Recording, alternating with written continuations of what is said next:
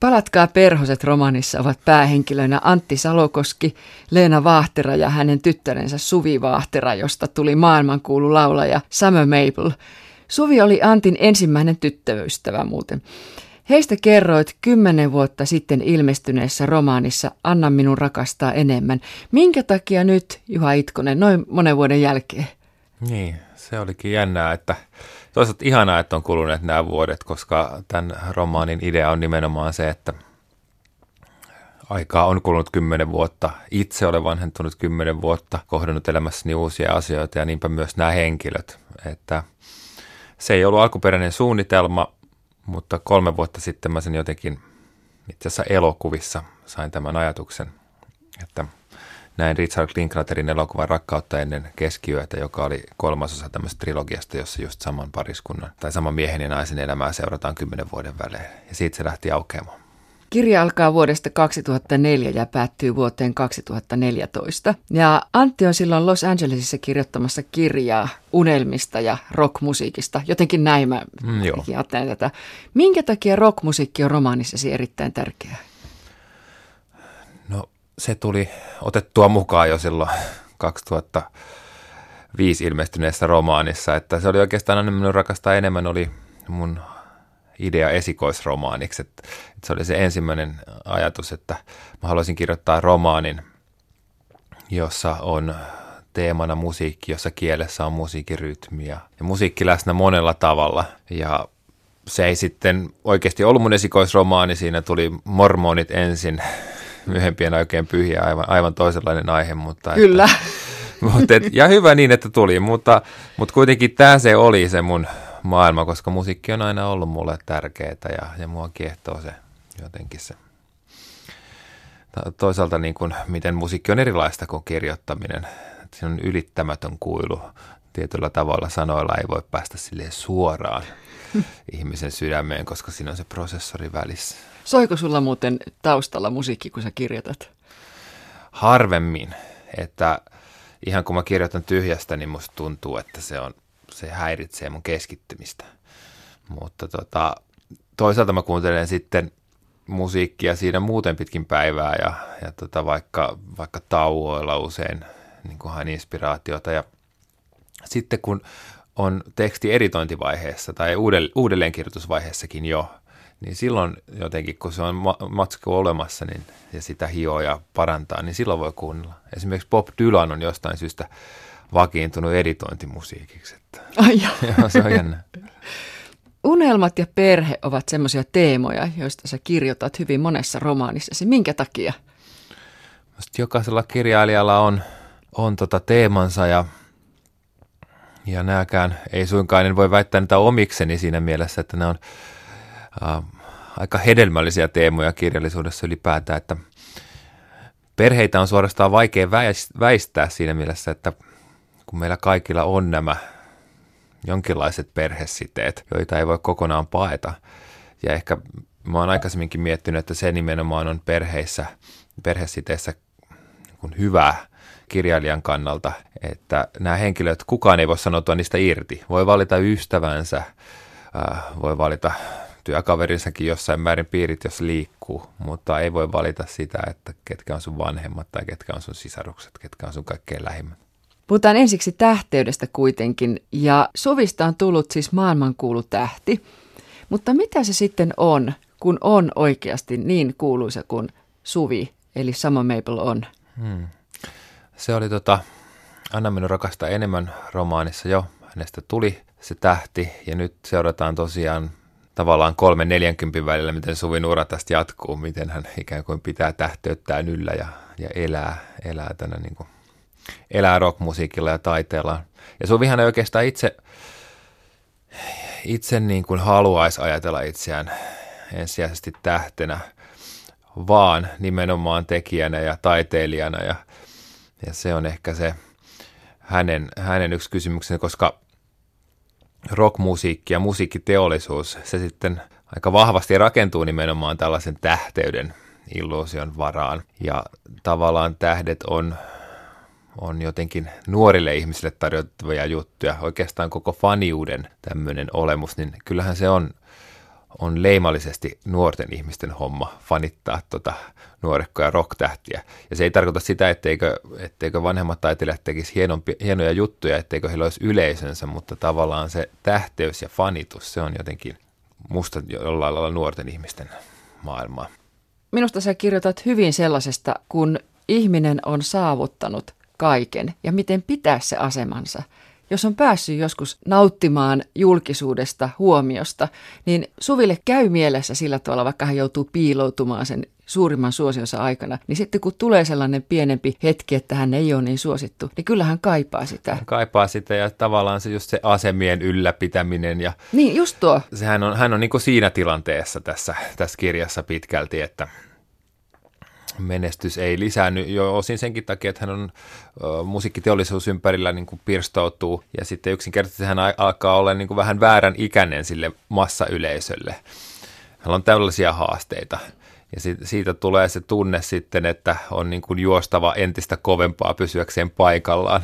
Tämä tämmöinen sananlasku, en muista kenen se on, mutta tavallaan Suvi on siinä tilanteessa. No sitten tämä Antti, joka on jäänyt vähän niin kuin rannalle hmm. Suvin nuoruuden rakastettu. Antti julkaisee semmoisen kirjan, joka on kuvitteellinen tilitys hänestä itsestään ja Suvista. Hmm. Anttikin haluaa siis siivun julkisuutta, mutta se menee vähän surkuhupaiseksi, että miten hän joutuu kaikesta huolimatta huomaamaan, että Suvi on kiinnostavampi julkisuudessa kuin hän. Joo, näinhän se menee, että tota, Anna minun rakastaa enemmän romaani. Ehkä mun ei kyllä kannattaisi kertoakaan, koska mä toivon, että uudet ihmiset lukee sitä nyt ja sen perässä palatkaa perustet. Mutta tässä kirjassa sitten Antti tosiaan julkaisee nämä fiktiiviset vihkonsa, joissa hän elää elämänsä Suvin kanssa. Ja tästä tulee se kirja nimeltä Tähdet eivät välitä, jonka hän julkaisee tässä Palatkaa perhoset romaanissa. ja tota, sinänsä aika ironinen nimikin. Mutta tota, tietyllä tavalla tämä on siis Antille tapa päästä siis jollain lailla, ei missään tapauksessa tasoihin Suvin kanssa, mutta siis jotenkin samalle pelikentälle, koska hän julkaisee kirjan, jossa hän kirjoittaa siitä, ja kirja on niin kuin julkinen teko. Ja myöskin tälle kirjalle hän sitten saa sitä julkisuutta jonkun verran, mitä hän kaipaa. Mutta ironiahan siinä kyllä on, että hän saa sitä nimenomaan sen takia, että hän on kirjoittanut Suvista. Siitä se kiinnostus syntyy. Antti on perheellinen, keski-ikäinen ja keskiluokkainen mies, jonka mielestä me kaikki elämme unelmien maailmassa. Antti ainakin elää, sehän on varsinainen haahuilija. Niin kuin, niin kuin sumussa olisi koko aika jollain tavalla tuo pää. Joo, Minkä joo. takia? Joo, se tota, me kaikki elämme unelmien maailmassa. Antti muistaakseni tarkoittaa joitain, joitain niin kuin itsensä kaltaisia ihmisiä, jos, missä seurassa hän siinä liikkuu. Hän on kyllä tietoinen siitä, että aivan kaikki eivät elä, että hän näkee niin kuin selkeästikin tämän eron, eron sitten niin kuin vähän toisella tavalla orientoituneiden ihmisten ja itsensä välillä, mutta hän, hän itse sitä kyllä on. Mutta hän on myös, myös tämmöinen potilas, joka tiedostaa tilansa – Joo, Anna minun rakasta enemmän romaanissa. Hän tajusi sen, että ihan, ihan niin kuin terveellistä tällainen ei ole. Ja tämän uuden kirjan alussa hän aloittaessaan kerrontansa määrittelee itsensä, että minussa on jotain vikaa maailma sellaisena ei riitä minulle. Että se tarvii, niin kuin, tarvii nämä kuvitelmansa, tarvii sen lumeen vahvistamaan niin kuin omaa olemassaolonsa tuntuu. Niin silloin kun Antti oli vielä naimisissa Elisan kanssa – juristivaimo, poika Niilo mm. ja ulkoisesti ainakin kaikki asiat kunnossa. Minkä takia tälle miehelle ei riitä tuokaa? Niin, mikä ihmisille ikinä riittää, se riippuu niiden unelmien suuruudesta ja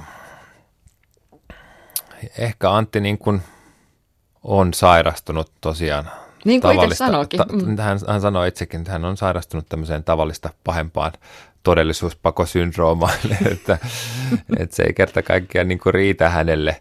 Mistä se sitten johtuu? No, me synnytään maailmaan erilaisilla luonteilla ja, ja sitten, sitten tota, pidetään erilaisista asioista. Mä ajattelen, että tavallaan liiallinen rockmusiikin kuluttaminen ja sen mytologian niin kuin sisänsä ahmiminen – voi vahvistaa tällaisia niin kuin unelmointitaipumuksia, koska rockmusiikki on tavallaan sellainen unelmista rakennettu maailma, äh, jonka toisaalta semmoinen tietty banaali, joskin alkaa paljastua kuitenkin iän myötä. Että kyllähän tässä on myös kyse siitä, kun Antti kirjoittaa sitä musiikkihistoriaa siellä Kaliforniassa. Ja Niistä seuraava kirjansa. Seuraava kirjansa ja yrittää kirjoittaa ja reissaa niiden jalanjäljillä näiden vanhojen nuutuneiden rocktähtien, niin, niin hän alkaa itsekin epäillä, että onko tässä nyt minkä verran järkeä. Perheistä puhuttiin jo tuossa aikaisemmin.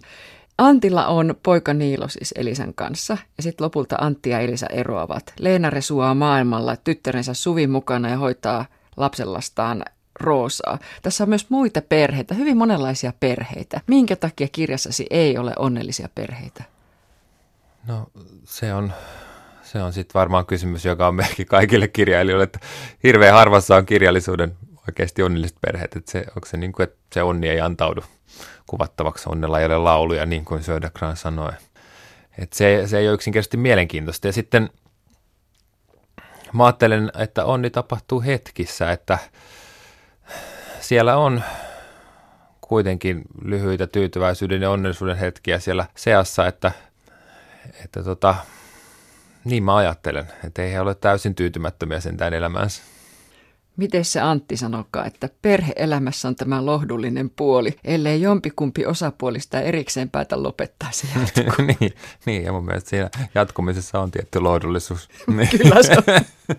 Kyllä se on, niin. Niin, no se kuulostaa karulta, mutta sitten koska se jatkuu, niin se, se tota, vie ihmiset uusiin asemiin ja sieltä arjen keskeltä nousee kaikenlaisia ihmeitä. Antti nyt on ehkä harvinaisen niin kuin kyvytön niitä välillä näkemään, mutta siis esimerkiksi Elisallehan se elämä, ehkä se elämä Antin kanssa nyt ei sitten onnistu, koska, koska hän on nyt tällä tavalla viallinen. Mutta siis kun mä että Elisa sinänsä elää varmaan ihan onnellista elämää. Suvin äiti Leena kulkee vuosikausia Suvin mukana. Tämän kiertueella asuu Lontoossa ja Los Angelesissa, elää Suvin ehdoilla. Leena on käytännössä Rosan äiti. Miksi Leena haluaa elää noin? Haluaa elää varmaan niin kuin velvollisuuden tunnosta ja osin siksi, että se on hänen, hänen toisaalta niin kuin paras vaihtoehto. Ne on, ne on hänen läheisimmät ihmisensä. Et mä sanoisin velvollisuuden tunnosta rakkaudesta. Ja hän ajattelee, että Suvi on hänen ainoa tyttärensä, niin kuin onkin.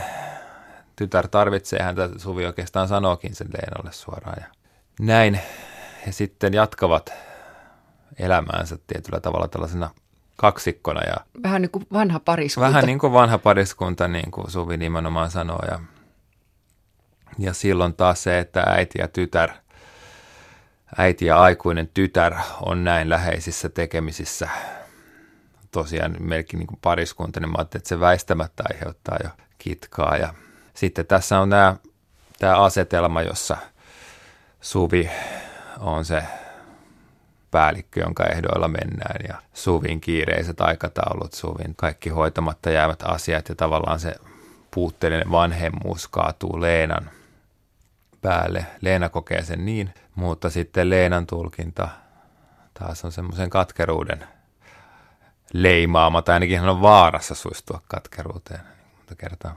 Mä muistan, että siinä Anna minun rakastaa enemmän romaanissa Leena oli hyvin omistamisen halunen. Hän halusi omistaa sen suvin, ei ole päästää irti. Ja nyt tuntuu, että tästä Roosasta hän ei halua päästää irti. Että hän on suorastaan mustasukkainen on, tytöstä. On, kyllä. Että tota, hän on semmoinen kiinnittyvä, omistautuva, omistautuva ihminen, että tavallaan ajattelee, että sitten kun hän hoitaa asiat, niin hän hoitaa ne kunnolla. Ja jos hänen vastuullaan on nyt sitten esimerkiksi yksi ihminen, hänen tyttärensä tai tyttären tyttärensä, niin hän hän sitten hoitaa.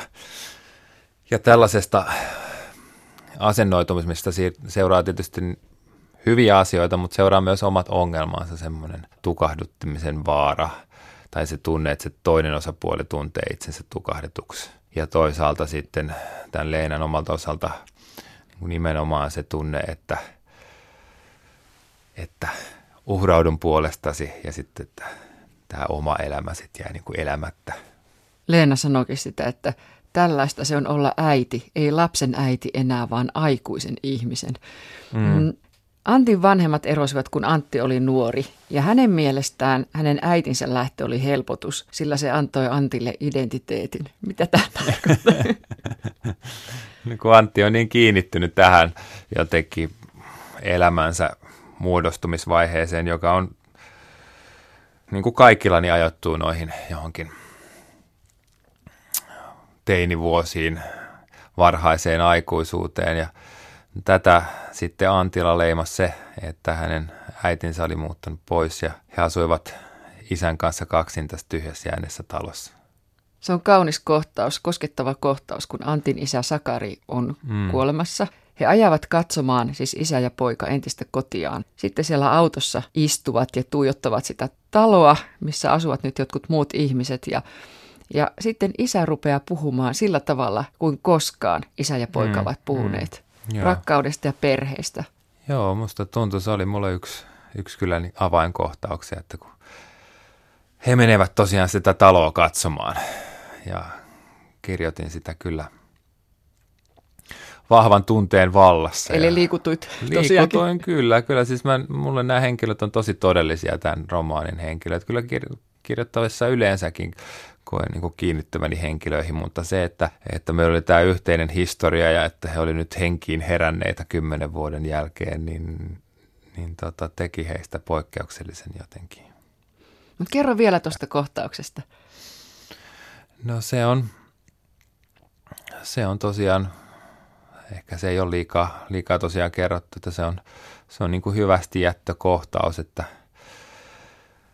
Antin isä on, on kuolemassa syöpään ja ainoa kohtaus, joka sijoittuu tässä itse asiassa sinne jääkiekkokaupunkiin, jossa tämä koko juttu lähtee. Traumaattisen paikkaan. Traumaattisen paikkaan, niin tässä Palatkaa perust kirjassa, joka liikkuu vahvasti maailmalla, niin se on ainoa sinne sijoittava kohtaus, mutta se on aika, aika tosi merkityksellinen, että Antti tosiaan ajaa sinne Espoostaan ja kohtaa isänsä on syksy. He menevät katsomaan sitä taloa ja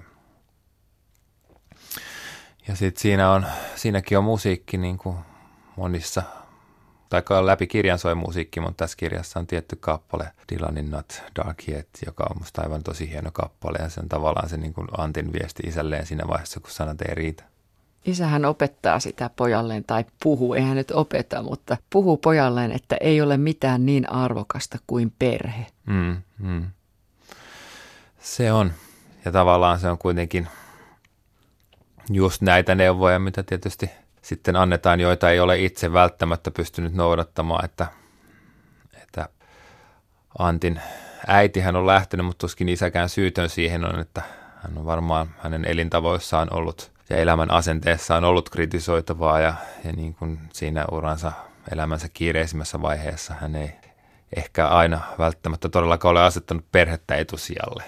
Ja toisaalta siinäkin keskustelussa sitten asettuu vastakkain – niin kuin vastuu ja velvollisuuden tunte ja sitten semmoinen tietty puhdas tunne, joku puhdas rakkaus. Ja toisaaltahan se isä punnitsee sitä, että, että myöskin niin kuin rakkaudet on avioliitto, rakkaudet on elämä on hukkaa heitettyä. Tämä on rakkausromaani. Kyllä, mun mielestä tätä voi suoraan semmoiseksi ihan sanoa. Tässä on paitsi vanhempien ja lasten välistä rakkautta, mutta sitten aikuisten ihmisten välistä rakkautta, muistumia siitä ensimmäisestä rakkaudesta, eli Antin ja Suvin rakkaudesta. Minkä takia se rakkaus edelleenkin kalttaa heitä? Miksi se, miksi se on niin vahvana heidän välillään? No, siis sehän on jonkinlainen punainen lanka Se on punainen lanka, joo. Mm. Mä ajattelen, ajattelen sitä niin, että – Antin kannaltahan se on, on juttu niin, että se oli intensiivinen, todellinen ensirakkaus ja sitten se tosiasia, että tämän rakkauden kohde päätyy tavallaan hänen silmiensä eteen jatkuvasti ja tekee vielä sitä asiaa, mitä Antti itse unelmoi haaveli tekevänsä, niin tekee sen irrottautumisen hänestä poikkeukselle vaikeaksi. Sitten taas Suvin kohdalla – kysymys on toisenlainen. Mä ajattelen sitten näitä suvin vaiheita tässä näissä kirjoissa, niin hän on tavallaan tosi nuorena oikeastaan suoraan tästä suhteesta tullut tempastuksi siihen tähteyden maailmaan, missä hän on elänyt siitä lähtien. Ja sitten tavallaan siellä taustalla on tämä Suvin isä Risto, joka ensimmäisessä kirjassa kuolee. Ja Risto on sitten tämä masennus, Ja jotenkin tämä isän poistuminen hänen elämästään jättää aika syvän aukon ja sitten semmoisen isähahmon kaipuun, jota varmaan täyttää tämä manageri Victor Wilberding siinä. Sitten kun häntäkään enää on, niin tota Antti, joka sitten siihen tulee, niin Antti edustaa kuitenkin sellaista jotain, joka oli jotain puhdasta, jotain sellaista, minkä hän muistaa ja johon hän koettaa niin tarrautua sen lumemaailmansa keskeltä. Mä lainaan nyt Anttia ja Suvia, mitä heidän mielestään rakkaus on. Onnelliseen rakkauteen tarvittiin kaksi ihmistä, mutta siinäkin harvinaisessa tapauksessa, että rakkaus oli molemmin puolista, se oli väistämättä myös yksinäistä. Mm, mm. Joo, tämä on niin kuin se, mun ajatus siinä on, on se ihmisen tavallaan perimmäinen yksinäisyys, jonka ehkä niin kuin rakkauden huumassa voi kokea aina hetkellisesti ylittämänsä, mikä, mikä varmaan rakastumisessa on se taikakin. Mutta pohjimmiltaan se on jopa kahden kaikkein läheisimmän ihmisen välissä se, että, että siis toisen päähän on mahdotonta päästä, että mitä sä just tällä hetkellä ajattelet, mitä sä tunnet ja se on, se on niin kuin ikuinen arvoitus. No, Antti ihmettelee myös sitä, että miksi ihmiset viettävät elämänsä ihmisten kanssa, joita eivät rakasta.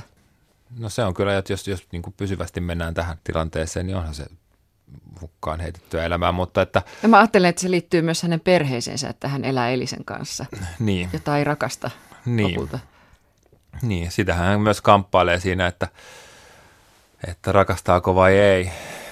Että kyllähän hänellä on, on rakkauden tunteita Elisaa kohtaan, mutta ehkä se ei sitten ole, ole sitä aidointa rakkautta. Se ei ainakaan ole rakkautta, joka riittää Santille. Se, se riittää varmaan Elisalle ja se riittäisi jollekin muulle, mutta, mutta tähän Antin tosiaan rakkauskäsitykseen se ei istu. No entäs tämä Suvin mielipide, että rakkaus on taistelua siitä, kumpi kärsii enemmän jostain pikemminkin kuin kaikki loppuu? Painotinkohan mä oikein, mutta suunnilleen näin. suunnilleen näin. Joo, mistäkään kohtaa toi nyt sitä oli. Joo, no se on tavallaan niin kuin, se on oikeastaan kyse siitä, että toisaalta rakkaus on sitten antautumista. Että jos sitä lähestyy tuolleen taisteluna, niin sitähän ei voi, ei voi tulla – tulla lopulta onnellista, että ehkä Suvi on tuossa niin kuin matkalla sitä kohti, hän tunnustaa sen rakkautensa, hän tunnustaa sen, että se lopulta sitten ei ole taistelu, että siinä pitää hyväksyä se niin kuin nöyrtymisen, polvistumisen vaihtoehto. Suvi, Rosa ja Leena asuvat hetken Los Angelesissa ja Leena tuntee itsensä siellä aivan vieraaksi, kodittomaksi. No Suvi ja Rosa ottavat koiran, joka jää tietenkin Leena mm, hoidettavaksi mm. ja tästä koituu semmoinen onni, että hän löytää miehen, koirallisen miehen, jonka kanssa heille syntyy suhde, rakkaussuhde. Mutta minkä takia se ei enää jatku? Mihin se päättyy? Se kaatuu näihin ristiriitoihin tavallaan Leenan sisäiseen, sisäiseen konfliktiin, koska hän, hän sitten kokee sen, että hän on tehnyt lupauksen Suville ja Roosalle ja jotenkin ottaa tämän, että hänen vastuullaan tämä Roosa-tyttö nyt onko Suvikaan ei sit oikein pidä huolta joka saattaa olla osin, osin pikkasen harhainen käsitys, että, että Leena omii sitä, jolloin Suville ei jää sitä tilaa, jonka se tarvitsisi. Mutta näin hän sitä ajattelee ja sitten sit hän kokee syyllisyyttä siitä, kun hänellä on tällainen juttu ja onko hänellä tähän oikeutta ja ei noin varmaan pärjää ilman mua. Että todennäköisimmin se kaatuu niin kuin kaikkein eniten siihen. Mutta se on koskettavaa, kun Miles ja Leena hyvästelevät toisensa lentokentällä. Miles on saattelemassa Leenaa, niin Leena ajattelee, että mitäs nyt, kaksi mm, vanhaa ihmistä, mm. tässäkö se nyt oli? Niin, niinpä. Siinä on jotain liikuttavaa, kun se koko Leenan, Leenan tota, hahmo, että hän on ollut kymmenen vuotta itsekseen sen niin kuin riston kuoleman jälkeen ja tietyllä tavalla tämä Miles tuntuu jopa sitten niin kuin viimeiseltä mahdollisuudelta, että mistä tämä nyt tuli. Ja se, että se löytyy just sieltä Los Angelesista, minne hän ei olisi ollenkaan halunnut mennä, niin tämä on tämmöisiä sitten elämän tai tämän romaanin myönteisiä yllätyksiä. Arvaa, miten mä luin tämän myös, kun Leena lähtee Milesin luokse. Paitsi, että mm. siinä on jonkunlaisesta rakastumisesta, niin Roosa, Leena ja, ja Suvi, kun elävät siellä yhdessä siellä Los Angelesissa perheenä. Ja sitten Leena johonkin hermostuu, hän pakkaa kamppeensa ja muuttaa rakastajansa luokse ja jossain vaiheessa tajuaa, että hänen pitääkin palata entisen perheensä luokse. No nimenomaan, joo, siis se on tavallaan ihan, että tapa, jolla rakkaussuhdesta lähdetään tai niin parisuhteesta niin kuin ehkä, ehkä niin kuin vahvistaa sitä, sitä, sitä tulkintaa, että tässä äidin ja tyttären suhteessa on tosiaan vanhan parisuhteen elementti. että sieltä jopa lähdetään, pakataan laukut ja sitten tota kuitenkin palataankin vielä. Sä oot kirjoittanut Juha Itkonen myös keskiluokasta hyvin paljon. Hmm. Mikä siinä sua kiinnostaa? Ja muistaakseni sä oot sanonut joskus, kun on puhuttu tästä asiasta haastattelussa, että se on myös yhteiskuntakritiikkiä jollain tavalla. No on se ainakin yhteiskunnallista, kun multa on kysytty joskus sitä. Niin yhteiskunnallista, tämä oli se joo, sana. Joo. joo. Ei välttämättä nyt niin kuin purevasti kritiikkiä, on siinä varmaan sitäkin, mutta että koska yhteiskunnallinen, yhteiskunnallisuus, yhteiskunnallinen romaani käsitetään joskus sillä lailla, että sit kuvataan tavallaan heikompi osasia ja yhteiskunnan epäkohtia. Se on toki yksi tapa, mutta mun mielestä aika yhteiskunnallista on itse asiassa kuitenkin tarkastella sitä, sitäkin, miten iso joukko ihmisiä, tavallaan tämmöinen jonkinlainen laaja keskiluokka elää. Ja Musta se näissä kirjoissa kyllä varmaan toteutuu, siitäkin huolimatta, että tässä on nyt tämä rocktähti, joka kyllä on sitten keskiluokan ulkopuolella, mutta Antti nyt ainakin edustaa sitä. Ja, ja tavallaan jotenkin keskiluokan arvot, keskiluokan elämä, se, se, se on ihan yhteiskunnallista. No, mutta mikä sinua kiinnostaa siinä? No se, jokainen kirjoittaa parhaiten kirjailija elämänpiiristä, jonka tuntee. Se on mun mielestä aika semmoinen universaali totuus kirjoittamisesta ja sen takia mä kirjoitan tällaisesta maailmasta, joka mulle on se tutuin. Mä uskon, että mä saan siitä eniten totuutta irti. Jos katsoo Antin silmin, niin sehän ei ole kauhean kivaa. Se on, se on työpaikka, iso omenan ruokakauppa ja sen jälkeen koti, että se on tätä ikuisen kolmion sahaamista. Niin, Antti esittää sen just tämän, tämän tämän unelmien, unelmien niin kuin vastapainona ja sellaisena, tai unelmien vastakohtana, ja sellaisena se näyttäytyy just, just tässä valossa. Että jälleen kerran tavallaan Antin kyvyttömyys nähdä se hienous siinä, ja tota, mä ajattelen, että Antti Salokoske, hänhän on mun ikäinen kaveri, ja hänellä on yhteisiä piirteitä mun kanssa, mun mielestä tämä intohimoinen rakkaus musiikkiin. Ja hänellä on mun ajatuksianikin, tuntemuksianikin mutta mitenkään oma elämäkerrallisuudella autofiktiolla leikkivä henkilöhahmo tämä ei ole, että täällä on selvästi erilainen perhetausta ähm, kuin mulla ja tekee elämässään erilaisia valintoja ja muuta, että tämä on, tämä on toisenlainen ihminen, mutta että tietynlaista semmoista jännitettä hänen ajattelussaan on, mikä itsekin tunnistan. Siis välillä musta on ihanaa ja ihmeellistä olla mies elämänsä keskellä vaikka Prismassa. Välillä se ei ole niin hienoa. Miksi kirjoitat taas sukupolvestasi, joka on siis sama kuin Antin sukupolvi? Mm. Te olette molemmat syntyneet joskus 70-luvun puolivälissä. Ollaan, ollaan synnytty jo 70-luvun puolivälissä. Tämä on niin kuin kahden, kahden sukupolven romaania nämä, että tässä on Antin sukupolvi ja sitten on – on Leenan kautta tämä vanhempien sukupolvi. Ja tämä kirja, joka on niin kuin lähtenyt siitä jotenkin mulle läheisimmästä maailmasta, niin kuin mä alussakin kerroin, että tämä oli se mun ajatus esikoisromaaniksi, niin sen takia tässä on myös ne sukupolvet, jotka mulle on läheisempiä, eli omani ja sitten vanhempieni, koska näitä kahta mä oon eniten tarkkailu. Ja siis jotenkin erot näiden välillä on musta silleen ikuisesti kiinnostavia. Leena antaa haastattelun pitkän suostuttelun jälkeen ja hänen ikäisensä freelancer-toimittajansa, joka tekee sen jutun. Ja siinäkin jutussa puhutaan, että kyse on sukupolvista, isovanhemmista, hmm. isommasta yhteiskunnallisesta ilmiöstä. Mitä sä tarkoitat tällä Juha Itkonen? No mun mielestä tällainen juttu voisi hyvin olla. On ehkä nähnytkin jonkun tämän tapaisen jutun, että, että on puhuttu siitä, miten isovanhemmat – toisaalta ottaa osaa, osaa tota lastensa ja lastenlastensa elämään enemmän kuin ennen. Ja sitten toisaalta olen nähnyt aivan päinvastaisia juttuja, joissa valitetaan sitä, että nykyiset suuret ikäluokat on liian kiireisiä, itsekeskeisiä eikä ota osaa. Ilmeisesti on sitten kahdenlaisia suuren ikäluokan edustajia, mutta itse olen ollut niin kuin siinä mielessä onnekas, että taas mun sekä vanhempani että appivanhempani kuuluu kyllä, kuuluu kyllä sellaiseen joukkoon, joka on tullut auttaa ja varsin paljon jeesannut meitä siinä, että selvitään niin kuin arjestamme, varsinkin äidit, koska mun mielestä suurten ikäluokkien naiset keskimäärin on uskomattoman työtelijäitä ja uhrautuvia ihmisiä. Ei miessäkään mitään vikaa, ne on hauskoja tyyppejä, mutta ne ei ole uhrautuvia, ne on itsekeskeisiä, ne on niin kuin itsekeskeisin ja hemmotelluin miessukupolvi ehkä tässä niin kuin lähihistoriassa. No minkä takia Antin mielestä hänen sukupolvensa on kirottu? Se kirottu, ja Antti käyttää aina näitä vahvoja sanoja, että... No niin käyttää, mutta, mutta minkä takia? Mm. No, se on hänen mielestään sen takia, että hän nyt siinä taas tarkastelee omaa sukupolvensa suhteessa edeltäneeseen ja näkee just oikeastaan itse nämä unelmatkin kirjauksina, nämä suuret unelmat, jotka ei, ei toteudu, ne oli liian suuria, ne ei ollut realistisia, edellisen sukupolven ongelmat oli tai unelmat oli realistisia ja ne toteutui, olivat onnellisempia. Ja sen lisäksi on tämä maailma ja sen, sen muuttuminen, että Antti kokee niin, että hänen vanhempiensa sukupolvi on elänyt tietyllä tavalla ennustettavammassa jatkuvan kasvun kasautuvan vaarauden maailmassa, ja hän itse nyt nelikymppisenä kohtaa tämän maailman nyt, mikä oikeasti tuntuu olevan aika arvaamattomassa tilassa.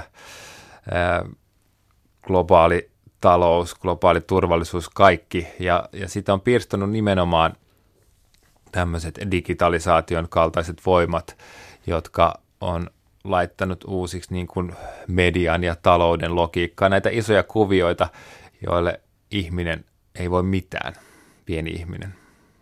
Niin Antin mielestähän eläkepommit ja lapsilisät ovat pikkujuttuja siihen verrattuna, että mitä ympäristössä on tapahtumassa. Lopulta sekin, joo. Ympäristökatastrofi. Ja ajattelee niin. Niin kuin ympäristötietoisuuden vähäisyyttä silloin, vaikka kun oma omien vanhempien sukupolvi oli tässä iässä, missä mä nyt joskus 80-luvun puolivälissä, niin, niin ei se ollut samalla tavalla akuutti. Se oli ehkä asia, joka sitten välillä polpahteli pinta ja sitten vissiin alettiin puhua siitä kasvihuoneilmiöstä, mutta se ei, se ei tuntunut siltä, että planeettamme on tuhoutumassa. Suomen Pankki, otetaan tämmöinen virallinen juttu, että Suomen Pankin tutkimuksen mukaan sinun sukupolvesi on, on kärsinyt eniten 90-luvun alun lamasta. Jännää. Mä oon jopa vähän yllättynyt sitä, kun mä oon ajatellut, että, että olisiko kuitenkin joku muu vaikka viisi vuotta aikaisemmin kärsineet enemmän. Mun tuntuma on, on nimittäin se, että että mä olin vielä jossain määrin suojassa sen laman aikana, että kun se oli, niin mä olin lukiossa, sitten mä tulin opiskelemaan, ja kun mä vähitellen pääsin sitten siihen vaiheeseen, missä töitä etsitään, niin itse asiassa alkoi olla nousukausi, ja aika optimistinenkin aika, jota just Nokia, Nokia nousu veti 90-luvun loppupuolelle ja muuta. Että, mutta en, en tietysti kiistä tutkimustietoa. Kaiken kaikkiaan sitten jos laajemminkin oon tutkimuksia itsekin katsonut, niin sehän on kyllä totta, että mun sukupolvi ja mua nuoremmat sukupolvet, niin tuntuu olevan haastavassa asemassa tässä niin kuin sukupolvien välisessä tulonjaossa. Ja siinä mielessä tuntuu, että esimerkiksi niin kuin vaatimus siitä, että eläke, eläkeläisten taitettu indeksi nyt tota, muutettaisiin sitten, niin tuntuisi epäoikeudenmukaiselta nuorempia sukupolvia kohtaan. Anna minun rakastaa enemmän, niin siinä oli muun muassa semmoinen perhoskohtaus, että isä Risto kuvaa kaitafilmillä pientä Suvia, joka tavoittelee perhosta. Ja nyt romaanisin nimi on Palatkaa perhoset. Mm. Mikä perhonen oikein on sinulle? Mikä, onko se joku symboli vai mitä? Se on miet... aika vahva symboli tässä. Tota, tässä Sullahan nyt perhosprinttinen paitakin Mulla on perhosprinttinen paita, se ei radiossa näy, mutta televisiossa näkyy. ja, ja tota, No sehän tuli tähän kirjaan ihan, ihan tota, tavallaan sattuman kautta tähän kahteen kirjaan, että aivan ensimmäinen kohtaus, minkä mä kirjoitin tähän romaaniin silloin, tai siihen ensimmäiseen romaaniin vuonna 2004, oli kohtaus, jossa tämä Suvi lapsena pyydystää nokkosperhosta ja sen takia on laittanut kumihanskat käteensä. Hän on niin pieni, että hän ajattelee, että nokkosperhonen pistää. Sitten kirjoitan kohtauksen yhden niin kuin lapsuusmuiston sen äidin kertomana. Ja siinä oli se perhonen. Ja sitten kun mä kirjoitin sitä kirjaa, niin se perhonen alkoi yhdistyä erilaisiin asioihin. Kaikkein vahvimmin siihen just, että pop-kappale on niin kuin perhonen. Että sitä vangitaan sen niin kuin, äh, talteenottamisessa pitää olla sille herkkänä, hennoin käsin, että niin kuin ei mene ruhjomaan ja runnomaan sitä. Ja sitten ehkä tässä Palatkaa perhoset nimessä se vielä yleisemmin sitten yhdistyy vähän siihen, että elämä jossain määrin kovettaa ihmistä mun mielestä, että ei ole niin helppo nähdä just näitä ihmeitä. Ei ole niin helppo nähdä niitä perhosia ympärillään, että saattaa ajautua sellaisen turtumuksen tilaan. Ja musta se palatkaa perhoset on siinä mielessä hätähuuto siihen suuntaan, että tulkaa nyt takas. Antti siis asuu Espoossa ja haukkuu koko aika Espoota. Mm. Suvi asuu maailmalla ja haukkuu koko aika Espoota, vaikka ei joudu kärvistelemään Espoossa niin kuin Antti mielestään. Niin. Mikä sulla on Juha Itkonen Espoota vastaan? Kysy yksi espoolainen tässä sua vastapäätä. Kyllä, pyydän anteeksi sinulta ja keltä muultakin espoolaisista siltä, että Espoo on tässä valikoitunut edustamaan, edustamaan sitten tätä kaikkea pahaa, joka on laajalti muuallakin.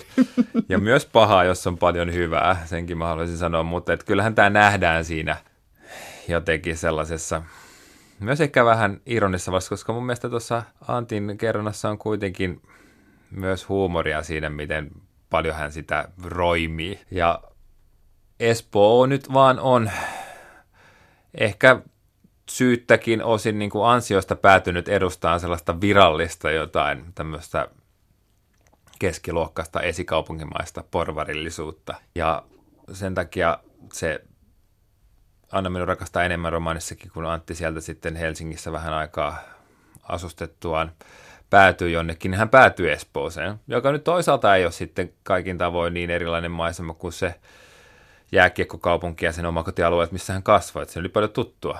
Niin kuin Espoossakin olisi mulle varmaan paljon tuttua.